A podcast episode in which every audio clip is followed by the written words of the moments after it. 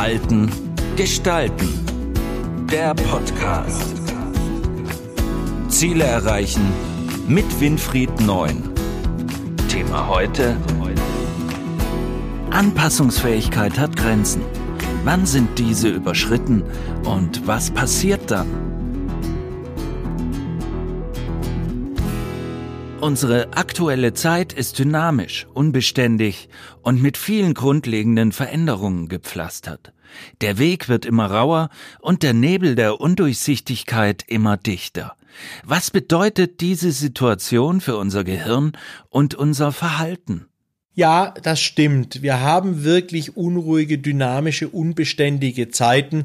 Institutionen brechen weg, eine Änderung jagt die andere und die Kontinuität wird immer weniger und die Unsicherheit immer höher.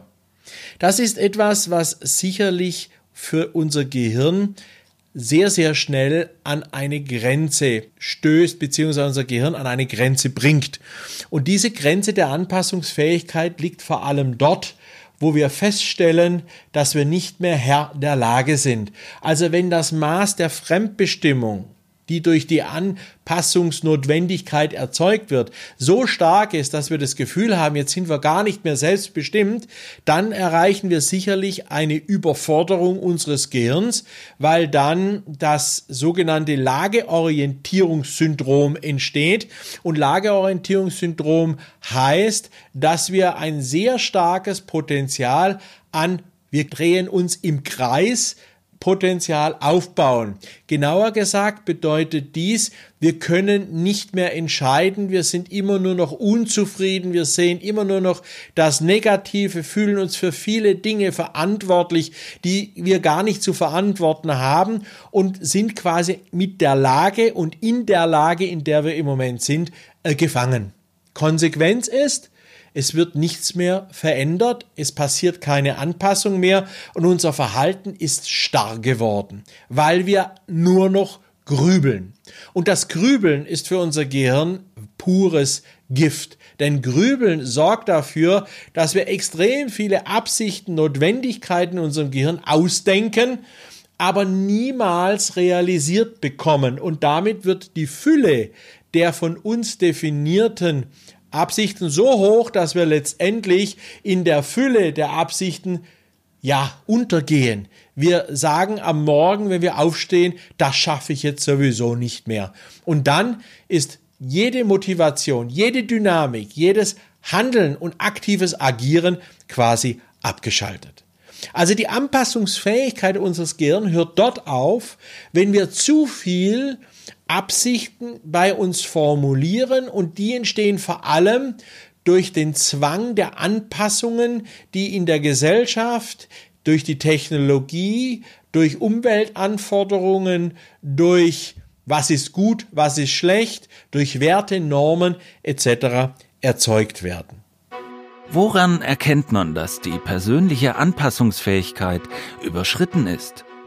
Nun, die persönliche Anpassungsfähigkeit, also die Grenze der persönlichen Anpassungsfähigkeit, ist sehr unterschiedlich bei den Menschen. Da gibt's Leute, die haben da schon eine sehr hohe Dehnbarkeit und können sich also wirklich auch gut anpassen. Es wird ja immer behauptet, dass die Anpassungsfähigkeit im Alter zurücknimmt. Das ist nur bedingt richtig. Es gibt natürlich äh, Dinge, die jetzt aufgrund der körperlichen Fähigkeiten dann nicht mehr so leicht realisiert werden können im Alter als in jungen Jahren. Aber die geistige Anpassungsfähigkeit ist nachweislich auch im Alter noch vollständig gegeben, sofern man sich halt bemüht, diese auch ständig zu trainieren. Aber auch dort ist natürlich irgendwo immer eine Grenze dann erreicht, wenn man das Gefühl hat, ich schaffe es nicht mehr. Und unser Gehirn, was oftmals auch durch Kopfschmerzen signalisiert wird oder durch Muskelverkrampfungen im Rücken oder im Nacken dargestellt wird, also sich quasi dort dann als Symptom darstellt, äh, erkennbar. Und diese persönliche Anpassungsfähigkeitsgrenze muss dringendst respektiert werden. Sobald diese Symptome erscheinen, muss man in sich gehen und darüber nachdenken, was passiert eigentlich mit mir? Wie stark bin ich eigentlich fremdbestimmt? Und warum muss ich diese Fremdbestimmung eigentlich ständig akzeptieren? Also man muss kritisch lernen zu hinterfragen, warum diese Situation so ist, wie sie jetzt ist. Also warum ich ständig Kopfschmerzen habe, warum ich ständig müde bin, warum ich ständig Schmerzen im Rücken habe, warum ich ständig Nackenschmerzen habe und warum ich keinen Bock mehr habe, mich für irgendetwas zu aktivieren. Was sollte man tun, wenn diese Grenze erreicht wurde?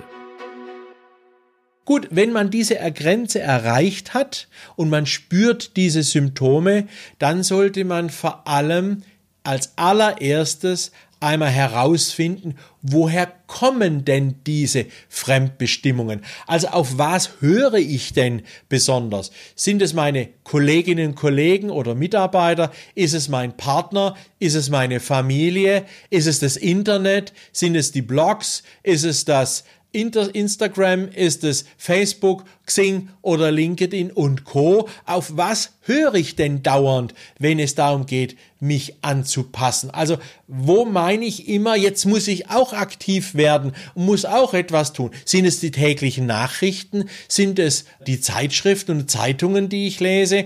Also es muss irgendwo Quellen geben, die bei mir diese Anpassungsfähigkeit ständig stimulieren und mich zu dieser Anpassung auch zwingen. Diese Quellen muss man als allererstes erkennen, um dann daraus auch nächste Schlüsse zu ziehen, nämlich die Frage, muss ich das nun wirklich tun? Ist die Quelle für mich auch so wichtig und seriös, dass eine Anpassung notwendig ist? Und wenn ja, überschreitet sie vielleicht doch meine Anpassungsschwelle und dann sollte ich wirklich überlegen, ob das notwendig ist. Also das Zentrale beim Erkennen dieser Grenze ist das kritische Hinterfragen, woher kommt das? Warum will ich mich immer anpassen? Welche Motivation treibt mich bei der Anpassung? Und worauf lege ich besonders Wert, wenn ich mich anpasse? Welche konkreten Tipps haben Sie für alle Grenzgänger? Ja, und gerade aus diesen zuvor genannten Punkten kann man den Grenzgängern, also die, die ständig quasi an der Kante fliegen und in der Kurve immer auf zwei Rädern fahren, die meinen, sie müssen ständig immer sich anpassen, anpassen, nur folgende Tipps geben. Klammer auf, die gelten außerdem auch für die, die normal sich den Anpassungen stellen, Klammer zu, äh, sich daran zu halten und diese Tipps auch umzusetzen. Erstens, die Quelle der Anpassungserzeugung eventuell eliminieren. Das heißt, raus aus Instagram, raus aus Facebook, nicht tagtäglich mehr Zeitung lesen, nicht mehr tagtäglich dies oder jenes an Informationen konsumieren, wäre Tipp Nummer eins. Also sprich, die Quelle des Anpassungsdrucks eliminieren oder diskutieren.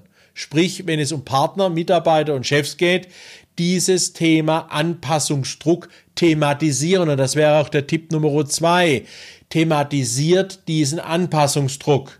Wenn ihr die Quelle nicht eliminieren könnt, weil sie in eurem Umfeld ist, in eurem sozialen Umfeld ist, dann bitte darüber diskutieren und ganz klar sagen, ich fühle mich ständig unter Anpassungsdruck. Ich fühle mich ständig in einer Situation, wo ich reagieren muss. Lass uns bitte darüber reden. Ich fühle mich nicht gut dabei. Ich fühle mich überfordert bei den vielen Anpassungen, die du von mir willst. Also die Thematisierung dieses Anpassungsdrucks Druck ist ein wichtiges Ventil und Lösungsansatz, um dann daraus entsprechende Konsequenzen äh, zu ziehen. Also Tipp Nummer zwei, thematisiert den Anpassungsdruck im sozialen Umfeld. Der dritte Tipp ist ein ganz einfacher, aber doch sehr schwieriger. Aufhören, es einfach zu tun. Also sprich, wörtlich auch mal fünfe gerade sein lassen und mal nicht meinen, man muss immer ganz vorne dabei sein und nicht meinen, man muss der Beste sein, der sich jetzt hier angepasst hat an die neue Situation und gleich wieder glänzt durch entsprechende tolle Ergebnisse oder Inhalte. Also Tipp 3, lasst einfach auch mal bestimmte Dinge ruhen und legt sie einfach mal auch beiseite. Denn sehr, sehr oft lösen sich dann dieser Anpassungsdruck in nichts auf, weil er wiederum nur selbst suggestiv entstanden ist und gar nicht von außen her in irgendeiner Art und Weise als notwendig deklariert bzw. definiert worden ist. Also fünfe gerade sein, Anpassungen auch einfach mal liegen lassen und diesen Druck aushalten.